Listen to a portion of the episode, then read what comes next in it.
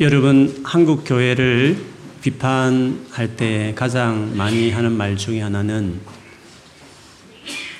믿는 것처럼, 그렇게 고백하는 것처럼 그렇게 살지 않는다. 이런 말들을 많이 합니다. 그래서 여러분 아실 수도 있지만, 목회자나 신학자들 간에 치열하게 어, 논쟁하는 것 중에 하나가 칭의와 성화에 대한 논쟁이 있습니다. 칭의라는 말은 어렵다 칭한다 그런 뜻이죠.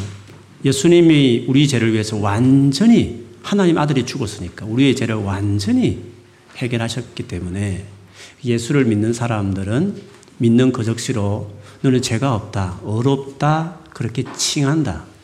칭의라는 교리가 있습니다. 그렇게 칭함을 받았지만 실제로 우리가 그렇게 사는 거는 좀 시간이 필요한 거잖아요. 그래서 그 다음 이제 성화, 거룩하게 화, 변화된다. 계속 이렇게 달라져서 주님을 닮아가는 바른 깨끗한 사람으로 이렇게 점점점 이렇게 변화되어 가는 그거를 성화 이렇게 이야기합니다. 그런데 한국 교회가 우리를 포함해서 우리가 예수를 믿으면서도 이렇게 세상과 그럴 이렇게 다를 바 없이 비슷하게 이렇게 똑같이 죄를 짓고 똑같이 부족하게 살아가는 것이 우리 한국 교회의 문제인데 그 가장 큰 이유는 너무 칭의, 칭의만 강조하고 바르게 살아야 된다는 이런 어떤 성화를 덜 강조해서 그런 문제가 생긴다. 이렇게 많이 주장하면서 성화를 강조해야 된다고 말들을 많이 하게 합니다. 저는 우리들이 말씀대로 깨끗하게 살지 않는 것에 문제가 있다는 점에서는 동의합니다. 그럼 우리 모두도 아마 그렇게 생각할 겁니다. 그런데 성화를 가르치 않아서 즉 예수 믿으면 반드시 바르게 살아야 된다는 말씀을 가르치지 않아서 그렇게 살지 않는다라고 생각지는 않습니다. 여러분 자신을 보면 잘 알 것입니다. 한번 여러분 자신을 한번 보십시오. 제대로 바르게 살지 못하는 자기 자신을 보면 이유가 도대체 뭐냐 하는 거죠. 우리 이 살지 못하는 이유가 제대로 바르게 살아야 돼! 라는 말씀을 안 들었기 때문에 정말 제대로 살지 않고 있는 겁니까? 그 말을 너무 듣지 못해서 정말 우리가 제대로 이렇게 세상에서 정말 바르게 살지 못하는 것이냐는 것입니다. 여러분 자신을 볼 때 그러냐는 것이죠. 정말 성화라는 말을 바르게 살아야 되는 말을 안 들었기 때문에 그래서 우리가 정말 그렇게 살지 못하고 있느냐 하는 거죠. 그것보다는 오히려 정말 하나님의 말씀대로 살고 싶지만 그렇게 안 되어서 괴로워하는 경우가 더 많다고 저는 생각해요. 살고 싶은 걸 알고 살고 싶지만 그렇게 안 되어서 괴로워하는 것이 더 많다고 어, 생각한다는 거죠. 자꾸 노력해도 안 되니까 계속 또 회개하지만 계속 그렇게 또 죄를 계속 지으니까 너무 힘들어서 너무 괴롭다 보니까 그렇지 주님이 내 죄를 용서하셨지 십자가에 다 용서하셨다고 했지 너무 양심이 같이 힘써서 그것을 잠시 기대는 경향이 있죠. 그렇게 하지 않으면 너무 괴로우니까. 그래서 잠시 기댈 수는 있지만 누구 말대로 예수님 모든 죄 용서하셨기 때문에 죄를 막 지어도 돼. 그렇게 생각하는 사람이 정말 많이 있느냐 하는 거죠. 그렇게 염려하듯이. 정말 그 은혜를 이용해서 죄를 함부로 쉽게 편안하게 짓는 크리스찬이 정말 생각하는 대로 있느냐는 거죠. 여러분 자신이 그렇습니까? 여러분 자신이 정말 그 값, 그 은혜를 이용해서 쉽게 죄를 짓는 그런 경향이 있으십니까? 그것보다 훨씬 더 안 짓고 싶지만 너무 계속 반복해서 지으니까 너무너무 어려우니까 그래서 죄 용서하셨다는 그 말을 그냥 잠시 기댈 뿐이지 그거를 이용한다? 저는 그렇게 저 자신을 봐도 그렇지만 우리 성도를 봐도 그렇지만 그렇게 생각하지 않습니다. 그래서 만일 그렇게 생각하는 사람이 있다면 그 사람은 안 믿는 사람이겠죠. 진짜 예수를 안 믿어서 그렇겠죠. 그러나 적어도 거듭난 사람이면 양심이 더 깨끗해진 사람은 더 자체가 가치건 할 뿐이지 이용한다고 생각지는 않습니다. 그래서 저는 한국 교회의 진정한 문제는 방종이 아니라 죄책감이라고 생각합니다. 그렇게 살지 못해서 괴로워하는 수많은 자책을 하고 있는 그게 그거를 어떻게 도와줘야 된다고 더 성화를 강조하면 마저 그렇게 살아야지 하면서도 더 깊은 죄책감에 더 기름에 불지르듯이 그렇게 될 거다. 성화를 강조하는 것이 성화를 이루는 방식은 아니다. 저는 그렇게 생각합니다. 무엇이 문제일까?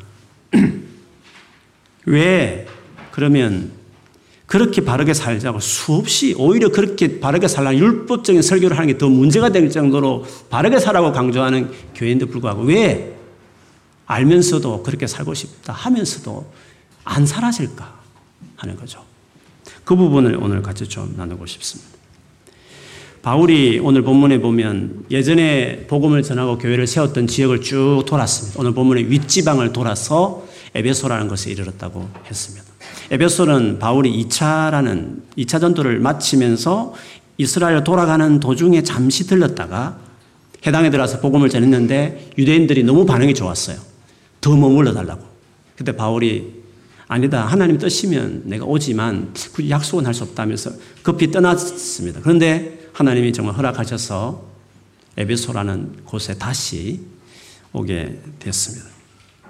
에베소에 왔을 때 제일 먼저 예수를 믿는 것처럼 생각하고 말하는 일단의 어떤 12명의 이상 되는 무리를 만났습니다. 제자라고 자칭하는. 믿는다고 말하는 제자들을, 사람을 만나게 되었습니다. 근데 바울이 아무리 봐도 믿는 사람 같지 않았습니다. 믿는 사람에는 표가 나거든요. 그래서 믿는 것 같지 않았습니다. 제자가, 그래서 어, 바울이 몇 가지 질문을 이제 하게 되죠. 첫 번째 질문은 오늘 설교 제목이기도 하지만 너희가 믿는다고 하는데 믿을 때에 성령을 받았느냐? 라고 첫 번째 질문을 했습니다. 그랬더니 아니라 우리는 성령이 계심도 듣지 못했다 라고 말을 했습니다. 이어서 두 번째 질문을 하죠. 너희가 그러면 무슨 세례를 받았느냐? 했더니 요한의 세례니라라고 말을 했습니다. 그러면 바울이 지금 이 질문들을 쭉 들어보면 바울은 어떤 생각을 하고 있느냐 하면 예수를 믿는 것과 성령을 받는 것은 밀접한 관계가 있다라고 생각을 했습니다. 사실은 이거는 성경의 다른 가르침에도 많이 나옵니다. 예를 들면 베드로가 처음으로 대중들 앞에서 했던 설교가 있습니다. 사도행전 2장에 나오죠. 쭉 설교하다 끝에 보면 이런 말을 해요. 2장 38절에 보면 베드로가 이르되 너희가 회개하여 각각 예수 그리스도 이름으로 세례를 받고 죄 사함을 받아라. 그리하면 성령의 선물을 받으리니 이 약속은 너희와 너희 자녀와 모든 먼데 사람 곧 주 우리 하나님이 얼마든지 부르시는 자들에게 하신 것이라 하고 예수를 믿으면 성령을 선물을 받는다. 베드로도 그렇게 말을 했습니다. 그래서 예수 믿는 것과 믿으면 반드시 성령을 받는다. 그래서 네가 믿는다고 하는데 정말 성령을 받았느냐? 라고 바울이 그렇게 질문했던 거였죠. 역시는 안 믿었습니다. 그래서 요한의 세례만 받았다고 말을 한 것을 볼 수 있습니다. 그들이 추종했던 이 요한, 세례를 베푼 세례 요한 역시도 자기 뒤에 메시아가 올 텐데 그 메시아는 예수죠. 그 메시아가 올 텐데 그 메시아와 자기를 차이점을 말을 할 때 성령을 가지고 차이점을 말했습니다. 나는 물로 이렇게 세례를 주지만 내 뒤에 오시는 이는 성령으로 세례를 줄 거다. 그 자기와 뒤에 오는 예수와의 차이를 성령에 있다. 그래서 예수를 믿는 사람은 성령을 반드시 받는다라는 그 말을 요 요한 역시도 했습니다.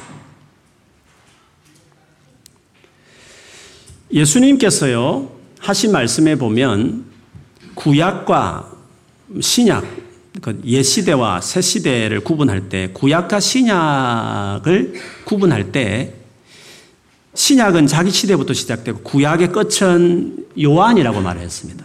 요한이 구약의 끝 인물이라고 말을 했습니다.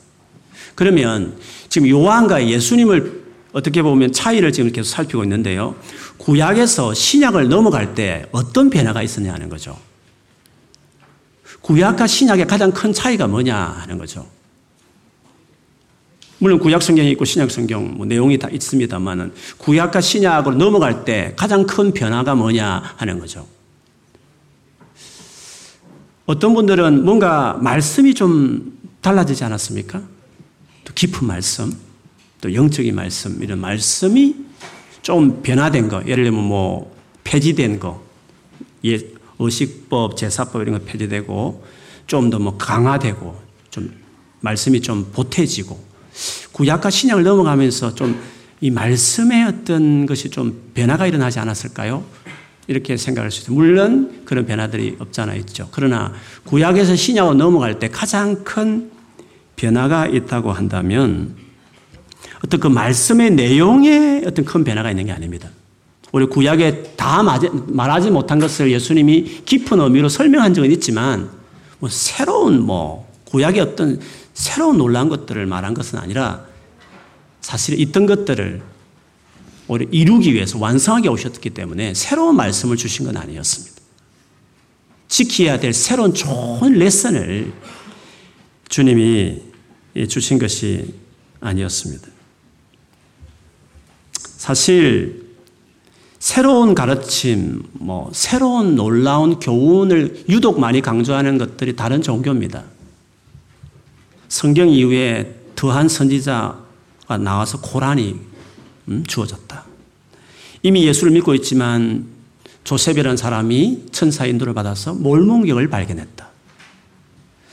또 한국의 유명한 모든 이단들이 다 뭔가 성경에 감추었던 것을 새롭게 이렇게 밝혀서 밝히 봉해진 것들을 깨닫게 한다라는 하나같이 모든 종교도 그렇거니와 그리고 기독교 이단이라고 말하는 사람의 모든 주장도 뭔가 새로운 가르침, 새로운 계시 이것들이 뭔가 우리를 바꾸고 뭔가 구원을 가져온다는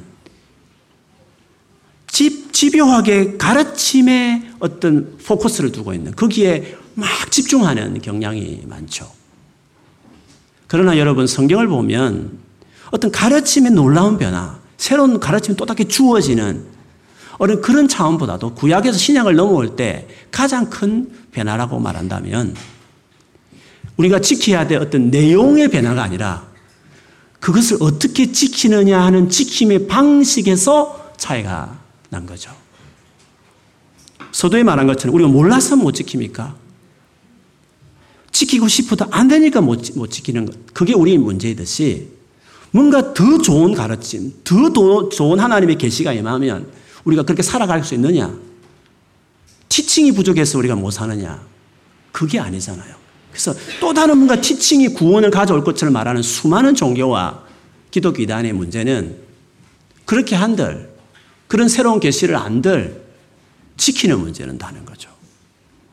그래서 주님은 우리에게 이미 율법 정도로 충분했기 때문에 완전했기 때문에 내용적인 문제가 아니라 어떻게 그걸 지킬 수 있느냐. 지킴의 방식에 대한 변화가 예수님 오심으로 일어났다. 그것이 옳은 거죠. 그래서 구약 시대에는 내 힘으로 하나님의 말씀인 율법을 지켜야 한다고 하는 시대였습니다. 바울이 그 시대를 오랫도록 살았죠. 정통 유대인이었기 때문에. 그렇게 살 때에 자기의 그 고통스러운 어려움을 로마서 7장에 그렇게 설명을 했습니다. 이미 그 시대에도 어렵고 완전하고 선하고 완, 온전한 어려운 율법을 이미 그 시대도 가지고 있었습니다. 뭔가 완벽한 뭔가 좋은 어떤 티칭이 없어서 문제가 아니었습니다. 이미 바울도 율법은 그렇게 주님이 주신 선하고 온전한 것이라고 말을 했습니다. 겸행에 우리가 뭘 지켜야 될 뭔가 내용을 몰랐어가 문제가 아니라 문제는 그거를 지켜낼 수 없는 자기 자신 안에 문제가 있담을, 있음을 이야기했어요. 그 7장에 보면 자기가 노예 상태다. 제대로 말씀을 지킬 수 없는 무능한, 뭔가 묶여 있는 죄의 노예 상태에 있는 나 자신이 문제라고 이야기했습니다. 그래서 뭐가 옳은지도 알고, 뭐가 선한지도 알고, 뭐가 어려운지도 알지만, 그래서 이렇게 살았으면 좋겠다고 원하는 가 있지만, 원하는 바, 그렇게 원하는 바 선은 행하지 않고, 그렇게 원하지 않는 거, 그렇게 살고 싶지 않은, 원하지 않는 바, 악은 행한다. 도대체 괴로워서 미치겠다. 그렇게 아, 묘사했습니다. 물론 어떤 사람은 로마서 7장을 믿는 사람의 고뇌라고 말하지만 그렇지 않습니다. 저는 문명을 쭉 보면 바울이 어떤 3단계 크리스찬의 라이프를 로마에서 말하지 않습니다. 로마서에서 말하지 않습니다. 그거는 본인이 율법 아래 있었을 때, 유대교로 있었을 때에 그 좋은, 그 좋은 율법 아래 있었지만, 그러나 자기는 괴로워 죽을 정도로. 이상하게 좋은 티칭은 받았지만, 완전한 뭔가 가르침이 있었지만 결과적으로 자기가 노예 상태였기 때문에 선을 행치 않고 악을 행하는 자기 자신만 발견하며 누가 여기서 견뎌내 주겠냐라고 비명을 지르듯이 깊은 죄책감과 자책으로 고통스러워하는 그런 모습을 어, 로마서 7장에 이야기한 것이었습니다. 그러면서 그 7장을 율법과 비교하면서 쭉 설명하다가 바울이 그럼 뭐가 해결책이냐? 어떻게 해야 그러면 우리가 제대로 살아낼 수 있느냐? 그것을 이 7장 서두에 이미 밝혀요. 7장 4절에서 6절까지 제가 읽어드리면 두 가지가 있는데 첫째는 읽어드리면 이렇습니다. 그러므로 내 형제들아 너희도 그리스도의 몸으로 말미암아 율법에 대하여 죽임을 당하였으니 즉 그리스도의 몸, 그리스도께서 예수님이 십자가에 돌아가심으로 자기 몸을 이렇게 십자가에서 못 박혀 돌아가시는 그 죽음으로 율법에 대하여서 죽임을 당하였으니 이는 다른 이 곧 죽은 자 가운데서 살아나신 이에게 가서 우리가 하나님을 위하여 열매를 맺게 하려 함이라. 첫 번째죠. 죽은 자, 죽었다가 살아나신 이 예수께 감으로 그 예수님께 감으로 우리가 하나님을 대하여 하나님이 원하시는 그 열매 맺는 삶을 산다. 첫 번째, 예수 그리스도께 가야 된다. 그거를 이야기했습니다. 그 다음 계속 읽어드리겠습니다. 우리가 육신에 있을 때에는, 즉, 이렇게 막 죄를 이길 수 없는 이 우리의 노예 같은 우리 이는 몸을 가지, 육신을 가지고 있을 때에는 율법으로 말미암는 죄의 정욕이 우리 지체 중에 역사하여 우리를 우리로 사망을 위하여 열매를 맺게 하였더니 이제는 우리가 얽매였던 것에 대하여 죽었으므로 율법에서 벗어났으니 이러므로 우리가 영의 새로운 것으로 섬길 것이요 율법 조문에 묵은 것으로 아니할지니라. 어떤 조문, 레터, 이렇게 이렇게 지키라고 하는 수많은 성경의 가르침 그 자체를 안들, 달달 외운들, 다 파악한들 그 자체가 우리를 살게 하느냐? 아닌 것입니다. 율법이 조문 우리가 하나님을 섬겨내는 게 아닌 것입니다. 어떻게 해요? 영의 새로운 것으로 해야 된다는 거죠. 영의 새로운 것을 영어로 보면 성령의 새로운 way, new way, 성령으로 말미암아 살아내는 새로운 삶의 방식으로 살아가야 된다. 그렇게 이야기했습니다. 그래서 그리스도인들은요, 좋은 가르침을 따라서 스스로 힘으로 자신을 바꾸려고 노력하는 사람들이 아닙니다. 성경에서는 우리는, 우리를 말할 때 우리는 바뀌는 존재가 아니라고 말합니다. 그러면요, 바뀐다고 말하지 않습니까? 바뀌어야 된다고 말하지 않습니까? 그게 무슨 말이냐고 말할지 모르지만 성경에서는 우리를 바뀌는 존재가 아니라 예수님 재림할 때 변화될 존재라고 이야기했습니다. 그러면 예수님 오실 때까지는 어떻게 해야 하는 것입니까? 바꿀 존재로 하나님이 정하지 않았기 때문에 바꾸려고 노력하지 말라는 것입니다. 바뀌지 않는다는 것입니다. 그러면 우리가 해야 될 일이 뭡니까? 우리 스스로 좋은 레슨, 말씀을 붙들고 그렇게 지켜야지 라고 한들 그게 되느냐? 어느 정도 타 종교처럼 열심히 뭔가 자기 개발서 보면 좀 변화되는 것처럼 보여진 그 정도의 변화밖에 안 되지 근본적으로 변화되지 않는다는 거죠.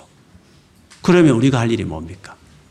예수 그리스도라 인격, 레터, 조문이 아니라 살아있는, 지금도 살아계셔서 우리가 교제할 수 있는 예수 그리스도께 나가는 것이 그게 신약에 와서 바뀌어진 삶의 방식이라는 거죠. 그리고 예수 믿는 사람에게 믿는 적시로 주신 삼일체 하나님 중에 한 분이신 성령이 우리 가운데 오심으로 그 성령을 따라서 성령과 교제하면서 성령이 주시는 말씀과 그분이 주신 은혜 안에서 그분께 따라서 그분께 순종하면서 살아가는 것이 그것이 신약의 백성인 그리스도인들의 삶의 모습이어야 된다. 그렇게 이야기했습니다. 그래서 우리가 해야 할 일은 내 힘으로 말씀을 지키려고 노력하는 것이 아니라 내가 해야 될 일은 우리의 정말 구원자이신 우리의 주인이신 예수 그리스도께 계속 나가고 그리고 내 안에 거신 성령을 따라서 의지하면서 이것임 따라서 살아가는 그것이 그리스도인의 삶이죠. 그래서 갈라디아서 2장 20절에 보면 그 유명한 이런 말이 나오죠. 내가 그리스도와 함께 십자가에 못 박혔나니 그런즉 이제는 내가 사는 것이 아니요 오직 내 안에 그리스도께서 사시는 것이라. 이제 내가 육체 가운데 사는 것은 나를 사랑하사 나를 위하여 자기 자신을 버리신 하나님의 아들을 믿는 믿음 안에서 사는 것이라 했습니다. 믿는 겁니다. 의지하면서 사는 것입니다. 굳이 내가 의지를 들여서 노력할 것 같으면 굳이 내가 뭔가를 열심히 해야 된다고 한다면 의지하는 열심인 것입니다. 그 인격을 열심히 의지하는 열심으로 사는 것입니다. 그 성령에 따라 순종하는 것입니다. 나는 여전히 변하지 않습니다. 죽을 때까지 변하지 않습니다. 예수님 제말 때까지 그대로 있습니다. 근데 어떤 사람은 변했던데요. 변했죠. 어떻게 해요? 그가 노력해서 자기를 개발시켜서 바뀌었느냐? 아닌 것입니다. 그는 변하지 않는 채 계속 변하지 않지만 예수를 찾았고 그 안에는 성령이 그를 다스리기 시작했을 때 그 예수께서 나를 딱 보담아서 나를 안아버리는 것입니다. 그래서 나의 재성이 눌려져서 드러나지 않고 예수의 인격과 성령 인격이 나의 삶에 꽃피듯이 피우니까 우리가 보기에 바뀌었을 뿐이라 그렇게 바뀌었다고 생각할지 모르지만 사실은 바뀐 게 아니라 그분을 내가 더 의지했더니 진짜 더 의지했더니 더 기대했더니 그분이 내 삶 안에 더 가까이 오고 그분의 임재가 내 삶에 더 충만하였기 때문에 나의 재성이 드러날 것이 드러나지 않고 눌려서 그분이 내 삶에 나타나고 일하심으로 믿는 사람은 그게 지속적으로 그렇게 의지하니까 지속적으로 선하게, 바르게, 온전하게 그렇게 살아가게 되는 것입니다. 우리에게 말하는 변화는 관계적인 변화입니다. 주님을 네 스스로 네 힘으로 열심히 살아보려 했던 열심히 재짓지 않겠다 했던 그 노력을 멈추고 그거는 다른 종교야. 모든 종교가 다 그렇게 말해. 그럴 것 같으면 내가 왜 죽어? 그럴 것 같으면 내가 왜 너 안에 들어가? 왜 내가 네 삶에 들어가야 될 이유가 어딨어? 더 좋은 티칭만 하면 되는 것이지. 더 완벽한 성경을 만들어서 너에게 던져주면 될 것이지. 내가 왜 너에게 들어가야 돼? 내가 왜 너의 삶을 다스려야 돼? 우리는 우리 힘으로 바르게 살아보려고 말씀대로 지켜보려고 하는 사람들이 아니라 예수를 주인으로 그분께 순종하고 그분의 영을 의지하고 살아가는 것이 그게 신약의 백성들이 새롭게 배우는 삶의 방식, 성령으로 말미암아 이루어진 뉴웨이 새로운 길이라 그렇게 말할 수 있습니다. 우리가 여러분 바뀌지 않는 것을 여러분도 압니다. 그렇지 않습니까? 어떤 경우에는 진짜 영혼을 사랑하는 마음이 막 있지 않습니까? 막 이해도 되고, 막 함부로 말해도 막 마음이 넓고, 음, 뭐, 그까짓 거뭐 괜찮아. 사람이 다 그렇지. 이렇게 하다가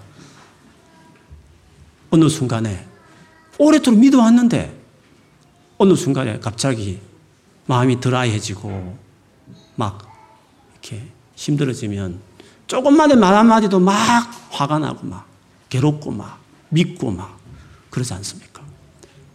변화된다면 그러면 안 되죠. 변화되면 변화되었으면 계속 쭉 가야 되는 거 아닙니까? 근데 어떨 때는 잘하다가 왜 갑자기 옛날처럼 막 사람이 악해지고 자기밖에 모르는 이기적인 사람으로 바뀔까요? 바뀐 게 아닌 겁니다. 은혜가 덮었기 때문에 그때는 안 나타났고 그 은혜가 떠나니까 어떤 이유로그 관계를 멀리 하니까 자기 본색이 그냥 드러난 것입니다. 우리는 바뀌는 게 아니라 바꾸려고 노력하며 살아가는 사람들이 아니라 나를 붙잡아 주시고 나를 도와주시고 나를 다스리시는 그분을 가까이 하고 그분의 영을 따라 살아가는 삶이 되어야 그래야 되는 것입니다.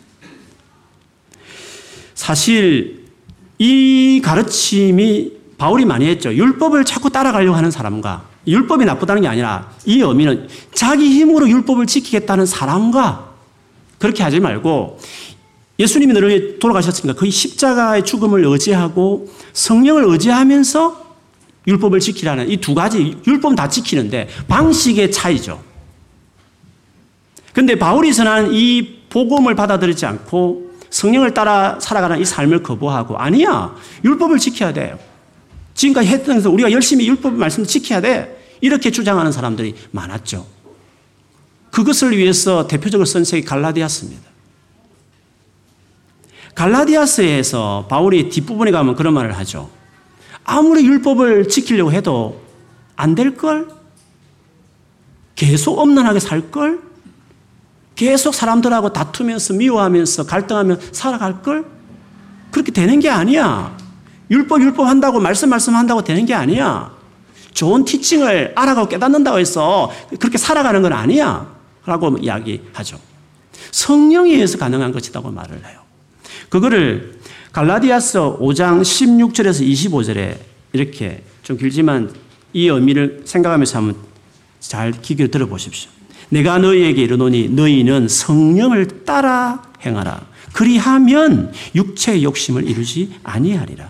육체의 소욕은 성령을 거스리고 성령은 육체를 거스르나니 이 둘이 서로 대적함으로 너희가 정말 원하는 것을 하지 못하게 하려 함이니라.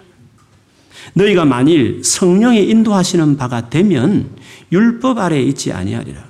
육체의 일은 분명하니 곧 음행과 더러운 것과 호색과 우상숭배와 주술과 원수 맺는 것과 분쟁과 시기와 분냄과 당짓는 것과 분열함과 이단과 투기와 술 취함과 방탕함과 또 그와 같은 것들이라.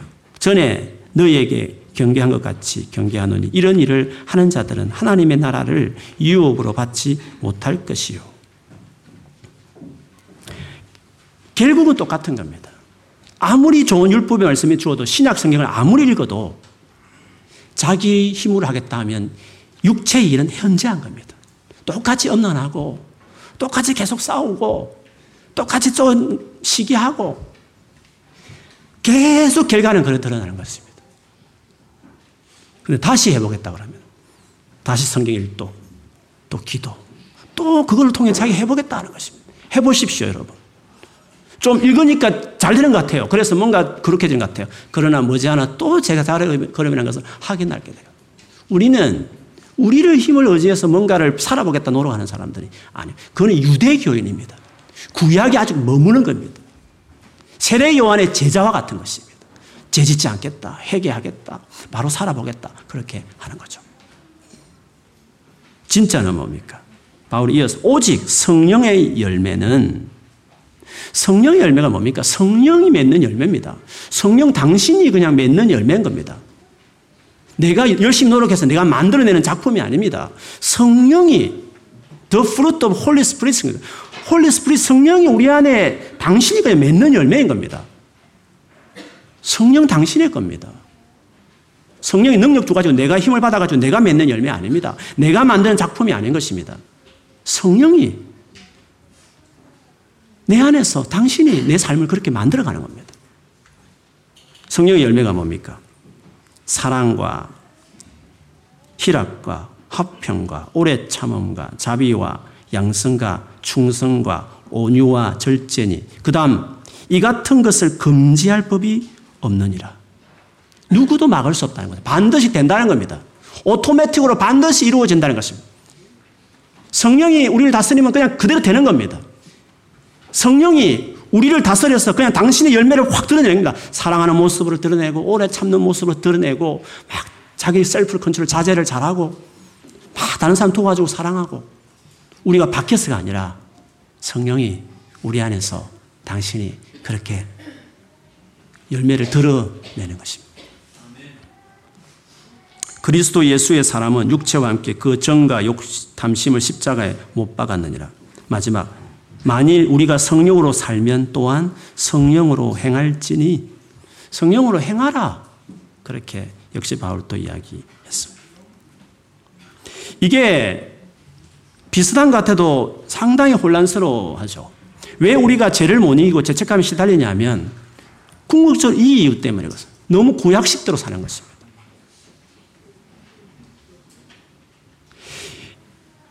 세례 요한의 제자들이 예수님께 한번 와서 질문한 적이 있습니다. 금식에 대한 질문이었죠. 여러분 몇 분 들으셨을 것입니다. 세례 요한 혹은 바리새인들 같은 비슷한 영성이 있습니다. 똑같은 색깔이 있습니다. 구약에 머무는 사람들이죠. 그들이 중요하게 생각한 것은 금식이었습니다.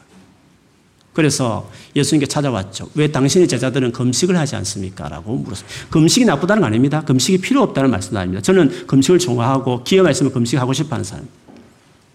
거기서 말하는 요지가 뭐냐면 왜 그들이 금식을 하느냐 하면 죄에 대해 슬퍼하는 겁니다. 그리고 죄를 정말 안 짓고 싶은 마음에서 하는 것이 금식하는 이유입니다. 구약의 영성은 어둡습니다. 막 죄짓지 않으면 몸부림치는 것입니다. 그때 예수님이 하신 답변이 재밌죠. 신랑의 친구들이 신랑과 같이 있을 때 금식하느냐? 기뻐하지 않느냐? 즉 구약 시대까지 내가 오기까지는 금식의 영성이었다. 좋은 말씀 붙들고 열심히 막 지켜보려고 했다.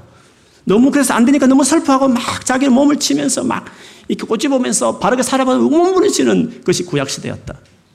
그러나 이제는 내가 온 이후에는 내가 십자가의 죽음으로 죄의 사슬에서 끊어내는 파격적인 은혜도 임하지만 끊어진 이후에 제대로 살아내도록 재활치료 해내기 위해서 제대로 반듯하게 그렇게 살아내게 하기 위해서 내 영 성령을 너에게 주겠다. 그래서 그 성령을 따라 살면 된다는 거죠. 자유. 자유. 혼인잔치에 했던 기쁨. 그 혼인잔치의 그 풍성한 음식처럼 그 풍성함. 그 잔치가 이루어진다. 그게 예수님이 우리에게 말씀하신 약속의 말씀이었습니다. 나의 신앙의 현 주소를 여러분 알고 싶으면 바울의 첫 질문에 스스로 자문해 보십시오. 그리고 스스로 답해 보십시오. 믿을 때 성령을 받았느냐? 믿을 때에 성령을 받. 뭐 이것은 뭐 현상을 경험했네 이 말을 제가 말하는 거 아닙니다. 그거는 현상이 임할 수도 있고 안 임할 수 있는 것입니다. 사도행전은 특별한 경우만 현상을 기록했을 뿐이지 많은 예수 믿는 경우에는 현상을 또 기록하지 않았습니다. 현상을 말하고 있는 것이 아닙니다. 그냥 개인적으로 성령에 대한 여러분 생각을 묻는 겁니다. 믿을 때에 성령을 받았느냐? 성령이 정말 중요하다는 걸 아느냐? 정말 성령을 그렇게 사모하느냐? 성령이 진짜 중요하다고 그렇게 정말 그렇게 생각하느냐? 그걸 묻는 것입니다. Yes라고 말하면 여러분 삶에 풍성한 삶이 많았을 것입니다. 성령, 음, 삼위일체 하나님, 음, 성령. 그두 케이스입니다. 어, 정죄할 겁니다. 나 죄 없이 살았다. 깨끗하다. 난 바른 사람이다. 그렇지만 전혀 체험이 없는 밋밋한 사람일 것입니다. 또 한 부류는 깊은 죄책감. 너무너무 하, 바르게 살려도 안 되는 자기 자신의 어떤 그 모습을 보면 괴로워하는 자기 자신을 경험할 것입니다. 두 부류가 그 바리새인들이죠. 정죄하거나 깊은 죄책감에 빠지거나. 그러나 성령이 누군지를 아는 사람, 성령을 사모하는 사람들은 자기 무능을 철저히 알기 때문에 성령을 추구하는 거거든요. 그래서 자기의 부족함, 재성을 봐도 자책하지 않아요. 더 겸손하게 가난아이 어린아이 같이 나가는 태도는 가질지언정 자기를 자학하거나 나는 왜 이것밖에 안 되거나 이렇게 하면서 죄책감이 시달리지 않아요. 그리고 하나님이 은혜를 주셔서 정말 바르게 살아요. 그래도 교만하지 않아요. 왜? 이거는 주님이 내, 내 안에 사셔서 이루는 축복의 삶이기 때문에 내가 잘나서 이렇게 하는 걸 너무 잘 알기 때문에 남들 보고 비판하거나 수근거리나 저희는 왜 저래 이렇게 생각하지 않는 거죠. 나도 저럴 수 있다 생각하고 두려우면서 더 주님을 의지하며 살죠. 믿을 때 성령을 받았느냐? 여러분 자신에게 묻으십시오. 그리고 여러분은 어떻게 대답할 현주신지를 보십시오. 만일에 이 대답이 분명하지 않으면 그래서 여러분 삶에 문제가 있는 겁니다.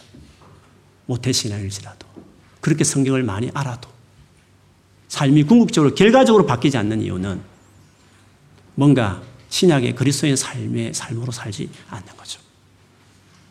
그래서 여러 번 말씀드리지만 우리가 해야 될 일이 뭐냐? 그거는 그분을 찾는 것입니다. 내 안에 계신 그분의 인도함을 받고 순종하려고 주님 앞에 내 자신을 계속 드리는 것입니다. 가장 큰 문제는 주님에 대한 갈망이 없다. 주님에 대한 사모함이 없다. 그게 가장 큰 문제입니다. 당신의 성경의 백도는 아무 소용이 없습니다. 그 많은 성경 지식 도움됩니까? 그 수많은 토론이 무슨 소용이 있습니까? 하나님 앞에 엎드려서 어린아이 같이 울부짖고 하나님 은혜가 필요하다고 말할 만큼 자기의 약함을 알고 그분께 순종하며 살고자 하는 그 태도가 없는 것이 문제지. 그것만 된다면요, 주께서 여러분 삶을 일으킬 것입니다. 주님이 여러분을 새롭게 하실 것입니다. 좋습니다. 지금까지 뭐 그렇게 살았다 치더라도 계속 앞으로도 권하겠지만 오늘 이 오후 시간에도 이 하나님의 마음을 딱 생각해서 네가 구약 시대에 머물지 말고 신약의 예수님 오심이로 우리로 이렇게 살아라고 말씀하신 삶의 그 뉴웨이 새로운 방식을 따라서 오늘 이 시간 이후로 하나님을 마음을 다해서 찾고 길을 가면서도 힘들 때마다 엎드려서 왜 안 되지라고 자책하지 말고 주님 그래요 나는 그래 주님이 필요해요 그래서 주님이 죽으셨죠 그래서 주님 오직 했으면 내 안에 들어오셨죠 주님 정말 도와주시고 나의 삶의 주인이 되어 주시고 나를 붙들어 주시고 나를 이끌어 달라고 그렇게 구하시면 주께서 여러분 삶에 놀랍게 인도하실 것입니다. 그런 놀라운 은혜를 경험하는 여러분 되기를 혼인 잔치의 기쁨을 여러분 삶에 경험하게 되기를 주 여러분 축원합니다. 아멘.